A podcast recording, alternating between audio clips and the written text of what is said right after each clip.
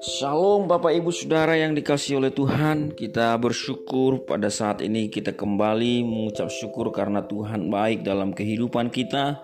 Tuhan senantiasa menolong kita menyertai kita Bapak Ibu Saudara yang terkasih di mana pun berada pada saat ini kita akan kembali merenungkan firman Tuhan yang tertulis dari Mazmur 112 ayat 1 sampai ayatnya yang ke-10 Mazmur 112 ayat 1 sampai ayatnya yang ke-10 Sebelum kita merenungkan mari kita berdoa Bapa di surga kami bersyukur Tuhan buat kasih setia Tuhan dalam kehidupan kami.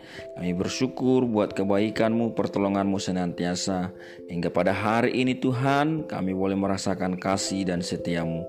Saat ini Tuhan kami mau merenungkan firmanmu. Biarlah rohmu boleh berbicara bagi setiap kami yang akan memberi kami pengertian dan hikmat ya Tuhan. Sehingga kami mengerti akan firmanmu dan kami diberi kekuatan menjadi pelaku-pelaku firmanmu. Terpujilah namamu Tuhan. Di dalam nama Yesus Kristus kami berdoa. Haleluya. Amin. Bapak Ibu Saudara yang terkasih, firman Tuhan bagi kita pada hari ini tertulis dalam Mazmur pasal 112 ayat 1 sampai ayatnya yang ke-10. LAI memberi judul Bahagia Orang Benar. Saya akan bacakan dari ayat 1 sampai 10 demikian firman Tuhan. Haleluya. Berbahagialah orang yang takut akan Tuhan, yang sangat suka kepada segala perintahnya. Anak cucunya akan perkasa di bumi, angkatan orang benar akan diberkati. Harta dan kekayaan ada dalam rumahnya, kebajikannya tetap untuk selamanya. Di dalam gelap terbit terang bagi orang benar, pengasih dan penyayang orang yang adil. Mujur orang yang menaruh belas kasihan dan yang memberi pinjaman, yang melakukan urusannya dengan sewajarnya. Sebab ia takkan goyah untuk selama-lamanya. Orang benar itu akan diingat selama-lamanya. Ia tidak takut kepada kabar celaka, hatinya tetap penuh kepercayaan kepada Tuhan. Hatinya teguh, ia tidak takut sehingga ia memandang rendah para lawannya. Ia membagi-bagikan, ia memberikan kepada orang miskin, kebajikannya tetap untuk selama-lamanya. Tanduknya meninggi dalam kemuliaan. Orang pasik melihatnya, lalu sakit hati. Ia menggertakkan giginya, lalu hancur. Keinginan orang pasik akan menuju kebinasaan. Amin. Bapak, ibu, saudara yang terkasih, dari pasal 12 ini ayat 1 sampai 10 ada begitu banyak kebenaran-kebenaran yang dapat kita renungkan dan janji-janji Tuhan bagi orang benar. Di dalam ayat pertama dikatakan berbahagialah orang yang takut akan Tuhan. Pertama, berbahagia atau diberkatilah orang yang takut akan Tuhan dan yang kedua adalah yang sangat suka kepada segala perintahnya. Jadi saya mau mengatakan Bapak Ibu Saudara bahwa di dalam ayat pertama ada sifat orang benar. Pertama adalah takut akan Tuhan, yang kedua sangat suka kepada perintah-perintah Tuhan. Itulah ciri atau sifat daripada orang benar dan itulah orang yang berbahagia, itulah orang yang diberkati. Bapak Ibu Saudara, jadi pastikan diri kita adalah orang benar dengan takut akan Tuhan dan suka kepada segala perintah-perintah Tuhan. Jadi kita melakukan perintah-perintah Tuhan dengan kesukaan, bukan dengan paksaan, bukan dengan karena motivasi yang lain, tetapi karena kesukaan kita. Bapak, ibu, saudara yang terkasih, ketika kita menjadi orang benar, maka ada ganjaran yang dapat kita terima, ada berkat yang dapat kita terima. Itu tertulis dari ayat 2, dari ayat 2 sampai ayatnya yang ke-9, Bapak Ibu Saudara. Di dalam ayat 2 Orang yang takut akan Tuhan dan sangat suka kepada perintah Tuhan disebut berbahagia. Kemudian di ayat 2 dimulailah janji Tuhan bagi mereka orang benar, yaitu anak cucunya akan perkasa di bumi, angkatan orang benar akan diberkati. Ini berbicara mengenai keturunan Bapak Ibu Saudara bahwa keturunan orang benar akan memerintah di bumi, bahwa keturunan orang benar akan berkuasa di bumi, bahwa keturunan orang benar akan diberkati. Bapak Ibu pastikan kita adalah orang-orang benar sehingga anak cucu kita dipastikan akan perkasa di bumi, akan diberkati oleh Tuhan Bapak Ibu Saudara. Bapak Ibu Saudara kemudian berkat itu pertama dijatuhkan kepada keturunan. Janji ini kepada keturunan yaitu kepada anak cucu kita. Kalau kita hari ini hidup benar dengan takut akan Tuhan dan suka kepada segala perintah Tuhan, maka anak cucu kita akan perkasa di bumi. Dan yang di ayat 3 Bapak Ibu Saudara dikatakan harta dan kekayaan ada dalam rumahnya kebajikannya tetap untuk selama-lamanya. Ini berbicara mengenai kekayaan Bapak Ibu Saudara, mengenai harta bahwa anak cucu kita bahwa kita akan memperoleh harta. Kemudian di dalam ayat 4 dalam gelap terbit terang bagi orang benar. Artinya selalu ada pertolongan bagi orang-orang benar. Di dalam kegelapan sekalipun, di dalam masalah sekalipun, di dalam keterpurukan sekalipun, di dalam situasi yang sukar sekalipun, akan terbit terang. Gelap selalu digambarkan dengan masalah, kemudian terang selalu digambarkan dengan pertolongan, Bapak Ibu Saudara. Bapak Ibu Saudara, di dalam situasi apa pun, orang benar selalu tersedia pertolongan baginya dari Tuhan.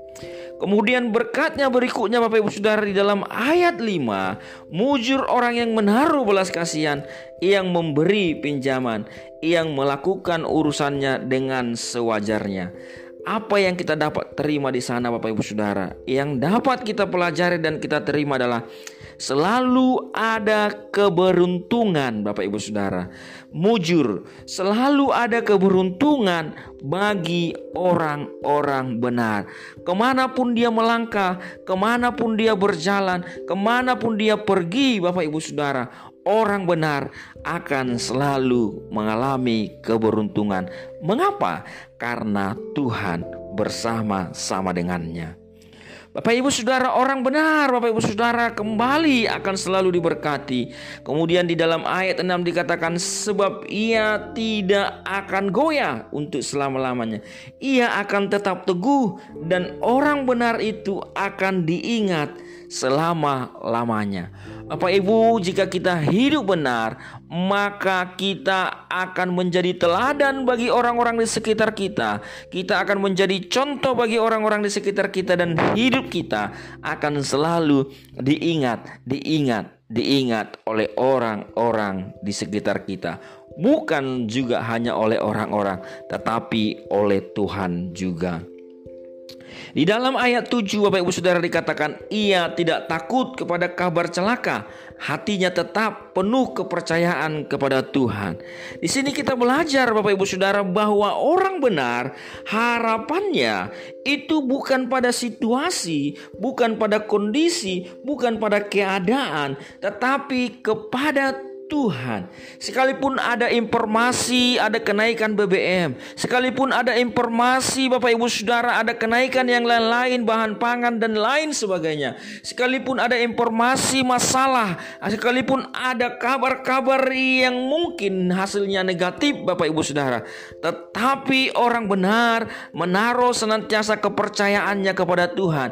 Karena apa? Karena sekalipun bumi berkoncang Bapak Ibu Saudara, tetapi Tuhanlah tetap tetap yang pegang kendali.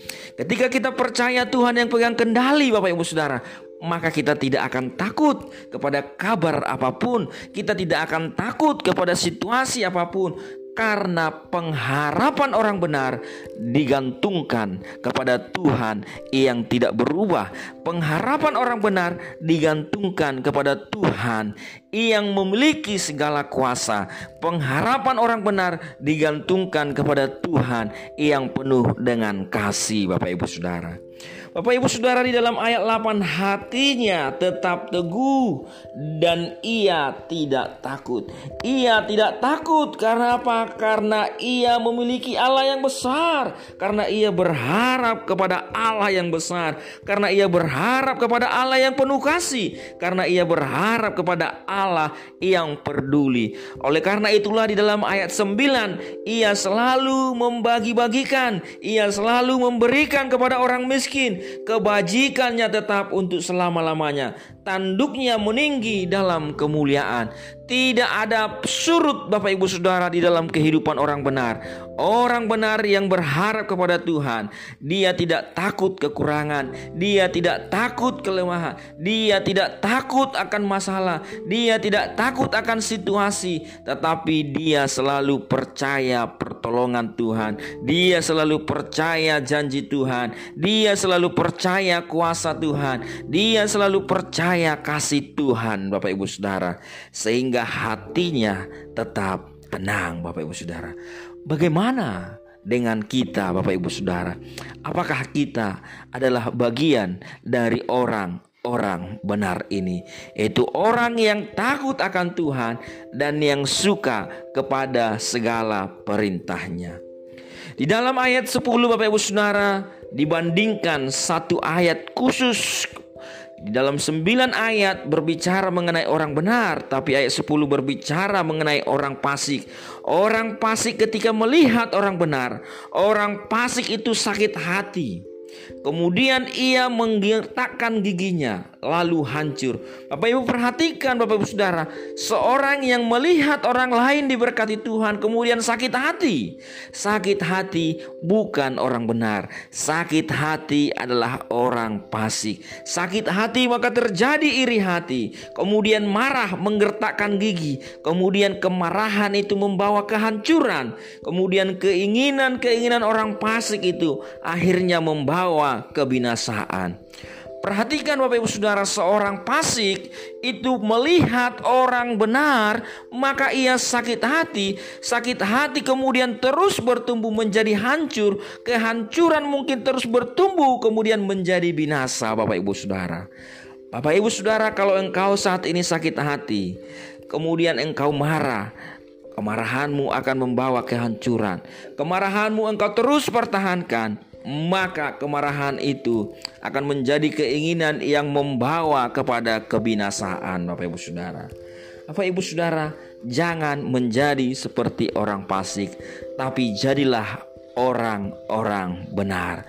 Karena berbahagialah orang benar, orang yang takut akan Tuhan dan suka kepada segala perintahnya. Saya percaya Bapak Ibu Saudara di mana pun berada adalah bagian daripada orang-orang benar. Amin. Mari kita berdoa. Bapak di surga hamba berdoa Tuhan buat setiap orang yang mendengarkan renungan ini di mana pun berada bahkan setiap jemaatmu Tuhan GSJA Bethesda bahkan seluruh hamba-hambamu ya Tuhan mahasiswa STT Injil Bakti Caraka.